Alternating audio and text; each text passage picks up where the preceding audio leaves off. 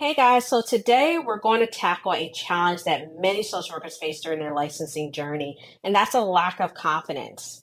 It's perfectly normal to doubt yourself when you're facing a monumental task like obtaining your license. But remember, you're already come so far in your journey. Consider the years of education, the hours of field work, and the multitude of lives you've touched.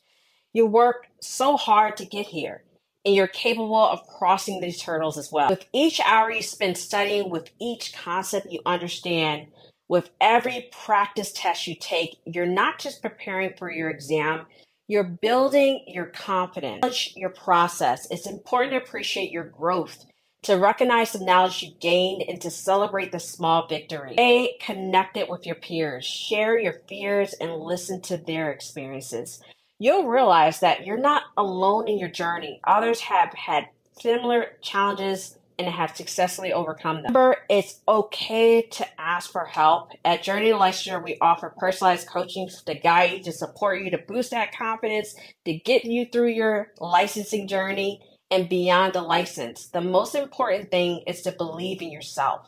Your confidence can make all the difference. Remember, you have the ability, you have the knowledge, you have the strength to succeed. For a boost of confidence on your licensing journey, feel free to contact us. We're always around. We're always here to empower you because we believe in you and we want you to get licensed so you can move on to the next step in your social work career. All right. With that, I will talk to you guys later.